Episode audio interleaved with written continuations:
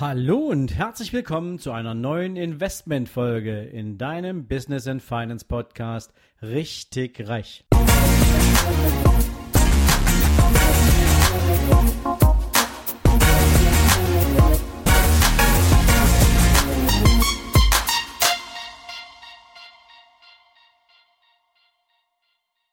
Guten Morgen und herzlich willkommen zu einer neuen Investmentfolge. Ja, und heute in dieser Investmentfolge möchte ich mal über das Investment in dich und dein eigenes Unternehmen sprechen. Und deswegen ist diese Folge ganz besonders für all diejenigen spannend und geeignet, die jetzt gerade mittendrin sind in diesem Gedankenspiel für eine Selbstständigkeit, für ein eigenes Unternehmen oder vielleicht jetzt gerade schon mittendrin sind in dieser Gründungsphase und in all diesen Überlegungen, wie soll ich mir mein Business aufstellen? Worum wird es gehen? Worauf kommt es an? Was sind die wichtigsten Schritte und was sind vor allen Dingen besonders langfristig tragende Entscheidungen? Und deswegen möchte ich dich heute auch ein bisschen sensibilisieren, damit es dir vielleicht nicht später einfällt, dass du hättest etwas anders machen können, insbesondere wenn es darum geht, wie du deine Firma aufstellst. Denn oft und gerade am Anfang jeder unternehmerischen Arbeit denken viele viel zu kurzfristig. Sie denken zunächst erstmal darüber nach, das Business ins Laufen zu kriegen. Sie denken darüber nach, was kostet welche Investition, was brauche ich alles, welches Material. Und am Anfang sieht man natürlich zunächst erstmal nur den Berg an tatsächlichen Ausgaben, bevor es zum Einnehmen kommt. Doch wenn du richtig drüber nachgedacht hast, wenn du einen Businessplan gemacht hast, wenn du klar und strukturiert mit deinem Business vorangehst, wirst du vielleicht sogar schon ein gutes erstes Jahr abliefern.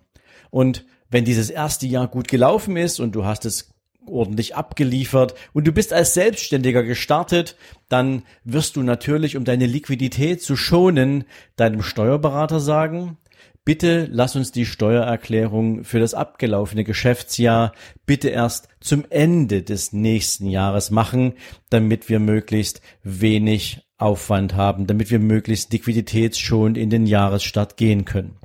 Und das ist doch prinzipiell völlig in Ordnung und es ist auch legitim so. Nur wenn das zweite Jahr noch besser läuft als das erste Jahr, und das sollte es ja bei einer guten Geschäftsidee, bei einem guten Business, dann wirst du natürlich im zweiten Jahr, wenn du nicht gerade irgendwie ein bisschen tricksen willst oder wenn du vielleicht nicht gerade auf Bilanzierung umstellst oder ähnliche Dinge tust, ein viel höheres zu versteuerndes Einkommen produzieren weil dem Finanzamt ist es egal, ob du äh, selbstständig bist oder privat, das ist alles ein Einkommen und natürlich wirst du dann entsprechend veranlagt.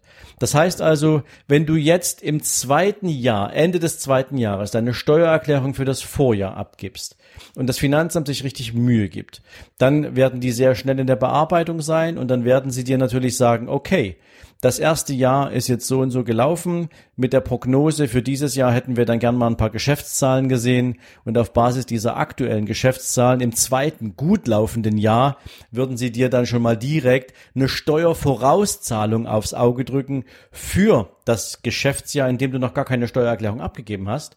Und weil sie davon ausgehen, dass es für das Folgejahr dann natürlich noch besser laufen wird mit deinem Business, werden sie dir auch direkt gleich eine Steuervorauszahlung auferlegen, die du dann pro Quartal für die Folgemonate oder für das Folgejahr abzuliefern hast.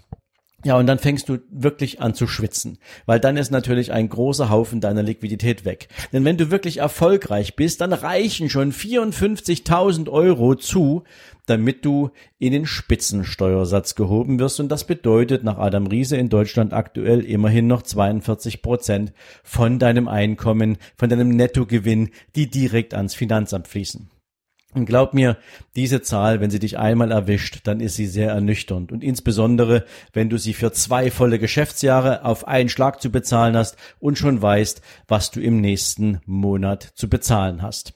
Und deswegen macht es vielleicht auch Sinn, wenn du eine großartige Geschäftsidee hast und du glaubst daran, dass sie gut funktioniert, vielleicht von Anfang an mit einer Spardose zu arbeiten und vor allen Dingen mit einer steuerschonenden Geschäftsidee, mit einer steuerschonenden Geschäftsaufstellung ranzugehen.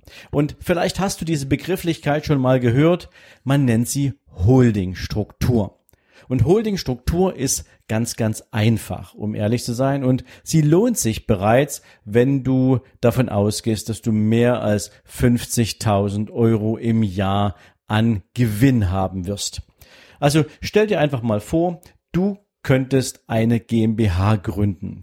Das heißt also, sie wird, diese GmbH ist eine sogenannte Muttergesellschaft. Sie gehört dir ganz alleine und du gibst dir irgendeinen spannenden Namen, den du toll findest und wirst in diese Holdinggesellschaft deine Gesellschaftereinlage einbringen. In aller Regel bei einer GmbH sind das 25.000 Euro. So. Und jetzt ist diese GmbH erstmal nichts anderes als eine Gesellschaft. Wenn diese GmbH jetzt eine Tochtergesellschaft gründet, also eine sogenannte operative Gesellschaft, eine Gesellschaft, die die gesamten Geschäftsvorgänge für dich abwickelt, in der du also dein gesamtes Tagesgeschäft organisierst, dann ist die Muttergesellschaft zu 100 Prozent Eigentümerin dieser Tochtergesellschaft. Und wenn diese Tochtergesellschaft im Jahr richtig gute Erträge macht, richtig gute Gewinne einfährt, dann wird diese GmbH am Ende des Jahres mit der Steuererklärung ebenfalls Steuer abführen müssen. Und in aller Regel nach Adam Riese, Körperschaftssteuer, Gewerbesteuer und Soli-Zuschlag liegst du über den Daumen bei circa 30 Prozent, die du mit dieser GmbH an Steuern abführst. Das heißt natürlich nicht, dass du dir nicht auch noch ein Gehalt zahlen kannst aus dieser Tochtergesellschaft, denn du bist ja dann dort in aller Regel Geschäftsführer oder Geschäftsführerin und hast natürlich die Möglichkeit, dein Gehalt genau so zu gestalten, dass deine Lebenshaltungskosten gut gedeckt sind und nur auf diesen Betrag zahlst du natürlich dann echte Einkommenssteuer. So, nach Abzug der Körperschaftssteuer, Gewerbesteuer plus Soli in der operativen GmbH hat jetzt diese operative GmbH die Möglichkeit, den restlichen Nettogewinn direkt an die Muttergesellschaft auszuschütten. Und deswegen macht es auch Sinn, diese Muttergesellschaft immer als sogenannte vermögensverwaltende GmbH zu haben. Also kein operatives Tagesgeschäft, ausschließlich vermögensverwaltend. Warum ist das spannend? Wenn jetzt die Muttergesellschaft aus der Tochtergesellschaft eine Gewinnausschüttung erhält, dann muss die die Muttergesellschaft nur einen sehr, sehr, sehr geringen Teil dieses Einkommens versteuern, nämlich gerade mal fünf Prozent. Und wenn du dort noch eine vermögensverwaltende GmbH hast, und ich bin zwar jetzt kein Steuerberater, aber so funktioniert's in der Regel, da hast du dann nur noch mal 15 Prozent plus so die Zuschlag drauf auf diese fünf Prozent, die du wirklich besteuern musst. Das heißt, der gesamte Gewinn, der netto übrig bleibt in der operativen GmbH kann in die Muttergesellschaft ausgeschüttet werden. Dort fällt ein Mini-Anteil von 1,5 Prozent Steuern an für diese Ausschüttung und dann kannst du in dieser Muttergesellschaft das Kapital für dich arbeiten lassen. Du kannst es in Wertpapiere anlegen, du kannst damit auch Immobilien kaufen, wenn du sie im Bestand halten willst, du kannst damit Kunstgegenstände kaufen, du kannst in Uhren investieren, was auch immer du tun willst als vermögensverwaltende Gesellschaft. Und das bedeutet, alle Erträge, die auch durch diese vermögensverwaltende Gesellschaft dann mit dem Kapital erwirtschaftet werden, sind natürlich auch zu einem geringeren Anteil steuerpflichtig. Und das bedeutet am Ende, dass du, solange du dir kein Kapital aus dieser Muttergesellschaft als Anteilsinhaber ausschütten lassen willst, dass du eine große, dicke und sich jährlich auffüllende Spardose hast.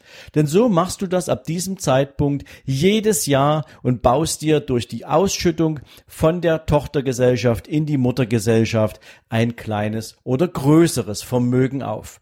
So funktioniert eine Holding und dafür ist sie gedacht. Das Spannende ist, du kannst irgendwann dann später auch mal die Gelegenheit nutzen, wenn du sagst, du möchtest jetzt vielleicht mal was ganz anderes machen, du möchtest jetzt vielleicht gar nicht mehr mit deiner operativen Gesellschaft arbeiten, dann kannst du diese operative Gesellschaft zum Beispiel als Muttergesellschaft verkaufen und dann, dann vereinnahmst du sozusagen den Verkaufserlös. Und auch dieser Verkaufserlös ist dann wieder steuerbegünstigt und zwar in einem sehr, sehr hohen Maß.